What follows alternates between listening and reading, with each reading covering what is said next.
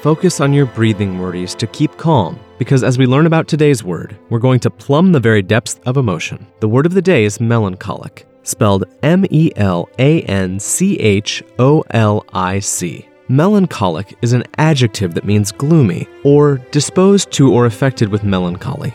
Melancholic appears in an article by Jason Jung, published on May 4th, 2021, in The Atlantic about the classic John Denver song, Take Me Home, Country Roads, and the unexpected popularity of the song among East Asian immigrants to the United States.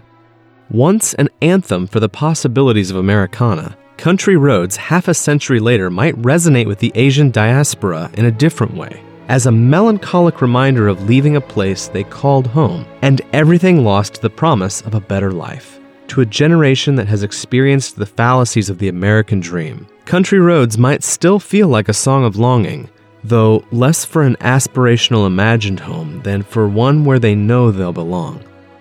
Melancholic derives via late Latin from an ancient Greek term that meant the condition of having black bile. Black bile was one of the four elemental body fluids, along with blood, phlegm, and yellow bile, that were once believed to affect temperament, and an excess of black bile was once believed to cause low negative feelings. The noun melancholy came to refer to this excess of black bile and then the feelings that this excess was believed to cause. Though we use depression today to indicate prolonged sadness, especially in a clinical context, historical figures who struggled with depression, such as Abraham Lincoln, were described in their time as melancholic, that is, afflicted with melancholy.